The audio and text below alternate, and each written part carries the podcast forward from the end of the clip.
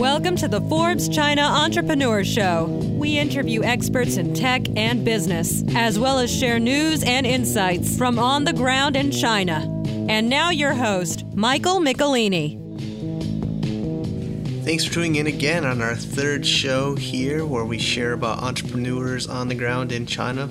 We're focused in the south region of Guangdong, and in today's show is all about Kickstarter and hardware. And this is a company I've seen working day and night for years as they built up to this launch. I'm happy to be able to interview them on the show.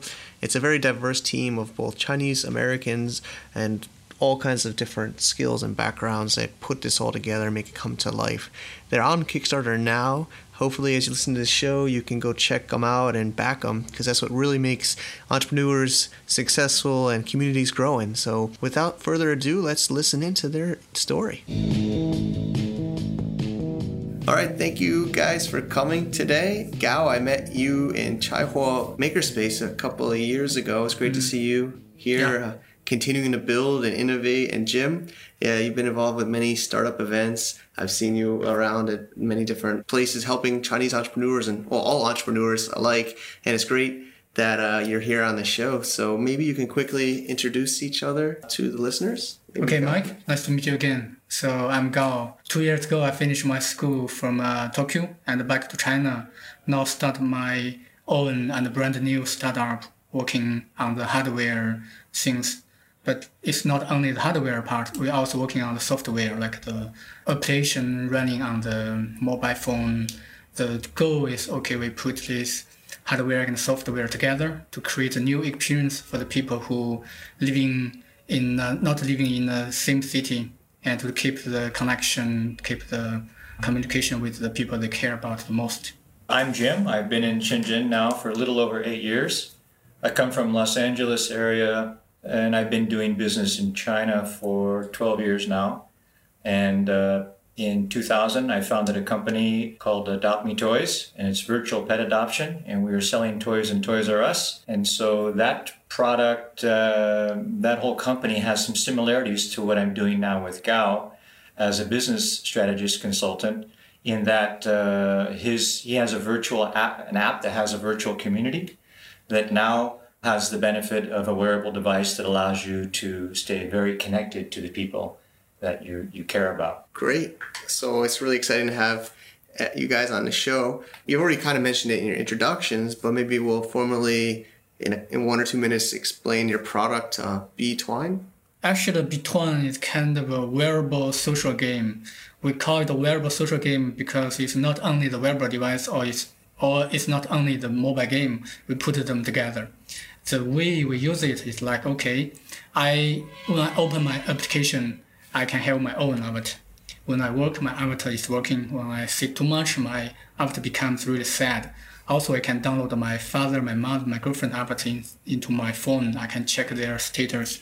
If I see, okay, their status is not good, I just poke my father's avatar. His wearable device will vibrate at the real time, whatever he's in Beijing or Japan that means okay i really think my father should do some exercise and i remind him to do that so it's kind of a game for us to keep the communication one unique thing about Betwine is, uh, it, you know, there's two components to it. You have the software, the mm-hmm. Betwine software platform, which is a very robust platform in that we have bigger plans for it in the health and wellness industry. But that the wearable the, the Betwine wearable device that comes in a necklace and comes in also uh, a zipper pull. And you can, we want to make uh, future products that you can wear in your shoes or wear pretty much anywhere you want. We also have one that goes on your wrist, obviously. It's the first wearable device that actually is more built around community. You know, all the wearables are focused on you. Fitbit and Pebble and all about you, you know, how I'm doing. But this is the first one that allows you to actually get others involved and develop community. So that's where we see a really a natural extension into the health and wellness and fitness industries because that's all built around community too. Great. Yeah. I mean, we, we all love community. I think the next question is kind of leading into that of how you guys met. I, I as we said earlier, we've all actually all met in in different events in, inside of Shenzhen, and I think community is really developing here. And you know, it's great that, that we have Forbes noticing that, having this show going. Maybe you can introduce how you guys connected and met. Mm-hmm. A few months ago, we both joined the one for my favorite event, the Maker Faire. Mm-hmm. It's near this area, and my friend Min Jie, he introduced me to the Jim and also introduced Jim to me. He said, "Okay, you guys are really interesting." and you guys really have something in common. You should know each other. So we met at that moment. Great. Yeah, at the Maker Faire, the first Maker Faire in Shenzhen, and it was a big event. And uh, I think ironic that's how you, Mike, you two met as well. Yeah. Uh, it's a great event, and uh, you know that's where you find so many of the, the new entrepreneurs who are really hungry to, you know, who've worked very hard and working diligently to get their product into the market, and not just China market, but like Gao, he's one of the few entrepreneurs who really have a plan to develop a global brand. You know, so he's doing the right things, and I was very fortunate to to meet him, and instantly we connected, and we've been together now for uh, two two months, two and a half months. I think so. Yeah. Great, great. So, and we have a lot of questions. I'll try to go through them. The rest rest of the team, I know there's a. I, I've looked at your Kickstarter. It's it's really great. Maybe quickly give a rundown. It's a pretty nice, nice balanced team of backgrounds and people. Maybe you can quickly introduce some others that are here with us today. Okay. Uh, when we think how can we build a really good team, we think about the balance.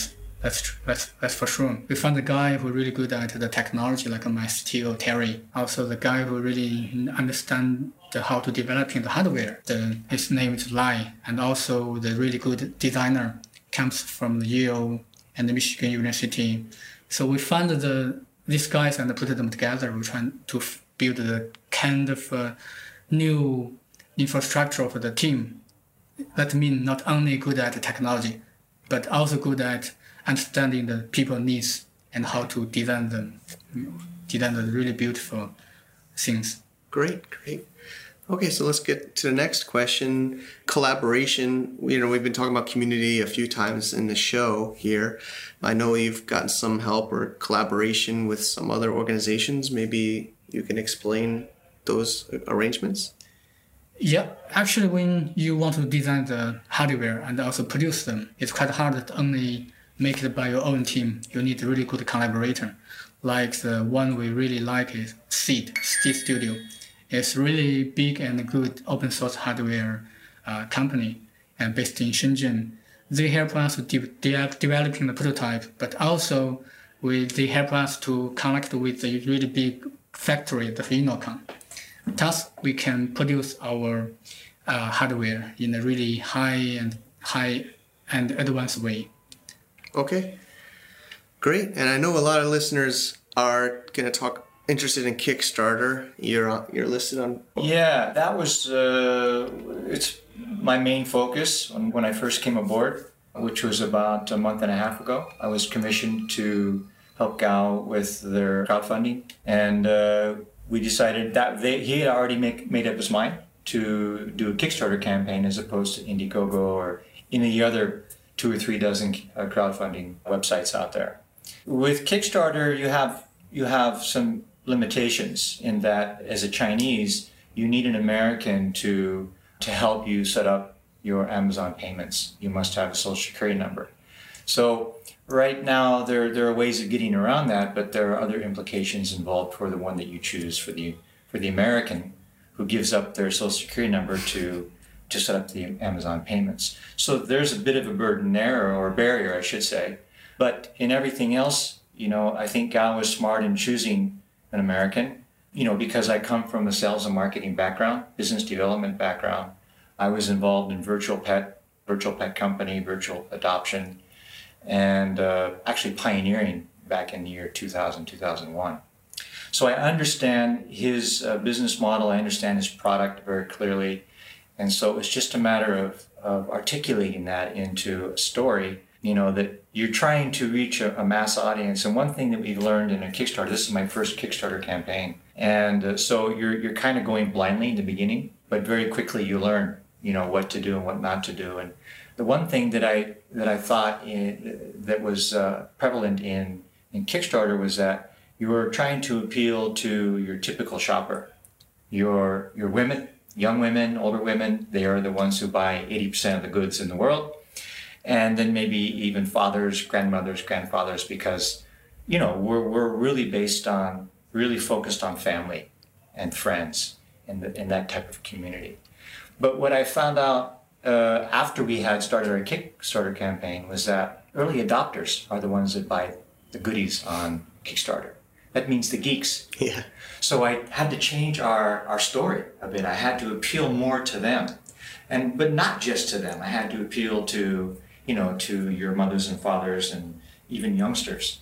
But the geeks, they're the ones who, who they're the early adopters. They're the ones who are looking for the newest gadget. And they're the ones who, you know, who are very involved in social media. So they complain. and they, they, they, they have a big voice. So, you know, if there's any advice I would give, it's try to appeal to your, you know, to your specific market, but you also have to, at the same time, appeal to the geeks or the early adopters. So that was probably the biggest uh, hurdle and I think we've overcome it. And, and then secondly, you have to get you have to get press, and uh, we've now hired two companies in America. One of them was not so good. You get bombarded when you have a Kickstarter campaign. Everybody wants to do press releases for you, and uh, but most of them aren't worth the money that they that they charge. But the one I did find, and I interviewed them, they have very good success. They're doing a good job for us, but it takes time. It takes a week before you start to generate any kind of real results. And right now, we're hoping in the next couple of days that we get some results from some of the tech blog writers. Because once you get a tech blog from TechCrunch or Engadget or Gizmodo, and it circulates very quickly, and everybody's writing about you, and boom, you can, you know, we're we need 17,000 more to reach our funding goal. And I think that's very conceivable within the next nine days, but we need to get some press. You have to have press because it's a very it's a very big market out there. Yeah, I agree, and uh, I'll also, you know, we're also hoping. Hopefully, the show helps. We'll, we'll, try to get it get it on as soon as possible.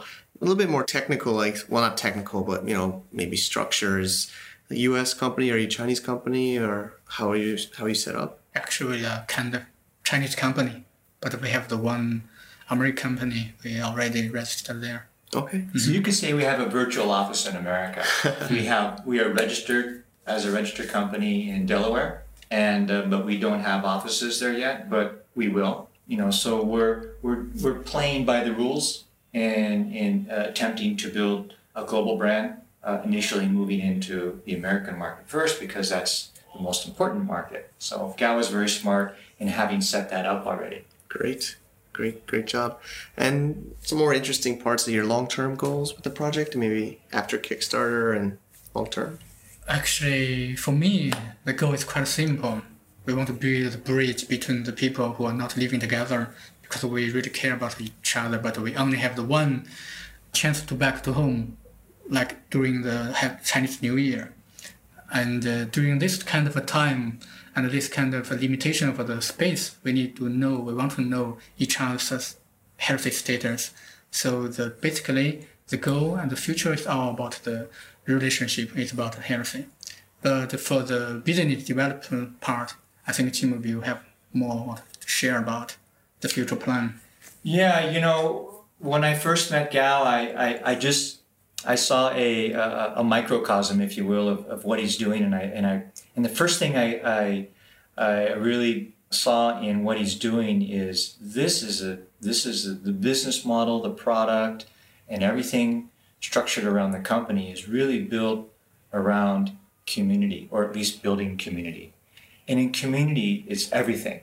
Apple has built the best community in the world with, you know, with, with all their products and iTunes and the Apple Store. And now they're going to do it with their first wearable device, which is going to disrupt the health industry, I believe. So what we want to do is we want to we want to play in that space as well. So we want to take the concept that Gao has so intelligently developed, and we want to be a first mover in develop in taking his product and helping build community in the health, wellness, and fitness industries. Because right now, you don't see this kind of product in the in that area in that space in those areas in that space. So this has a great extension, product does, and extending into those markets, and those are multi-billion dollar markets. So that would be that's how uh, the you know as we move as we get as we move our company in the next few months, we want to position the company as one that really targets building community for friends, families, health, wellness, and fitness. Cool. Exciting. Really sounds exciting, guys. So we're kind of wrapping up here, and I like to always have one of my last few questions as suggestions for other entrepreneurs, whether they be Chinese or, or Western, who want to get involved with Kickstarter or any business really, or hardware business. Maybe it's a better way to. Well, you you know, like anything, when you need when you need help, you go to someone who knows how to provide the help. If you need legal help, you go to an attorney. You don't go to a doctor. If you need medical help, you go to a doctor, not to a business consultant. The same with Kickstarter. It really is helpful if you work with someone who understands, first of all, your market. And Gao, you know, he's trying to penetrate the American market, actually the global market. And uh, so he, he, he brought an outsider as me, and he also has another American on board as well, a software engineer. Great. So he's a good mix of people, but you need someone who understands your market, your product, and more importantly, Kickstarter. This is my first one. I'll know a whole lot more after this one. So my advice is hire someone that understands all the intricacies and and uh, and how to deal with crowdfunding because it gives you the competitive advantage. It gives you the you know the option or not the option, but it gives you the chance to improve your success, your success rate. Because you know 80 percent of Kickstarter campaigns fail. Only twenty percent make it. Wow. So how do you become a part of that twenty percent? Well, you have to have a really good plan, and you have to play by the rules, and you have to hire the right people. Cool, cool, cool.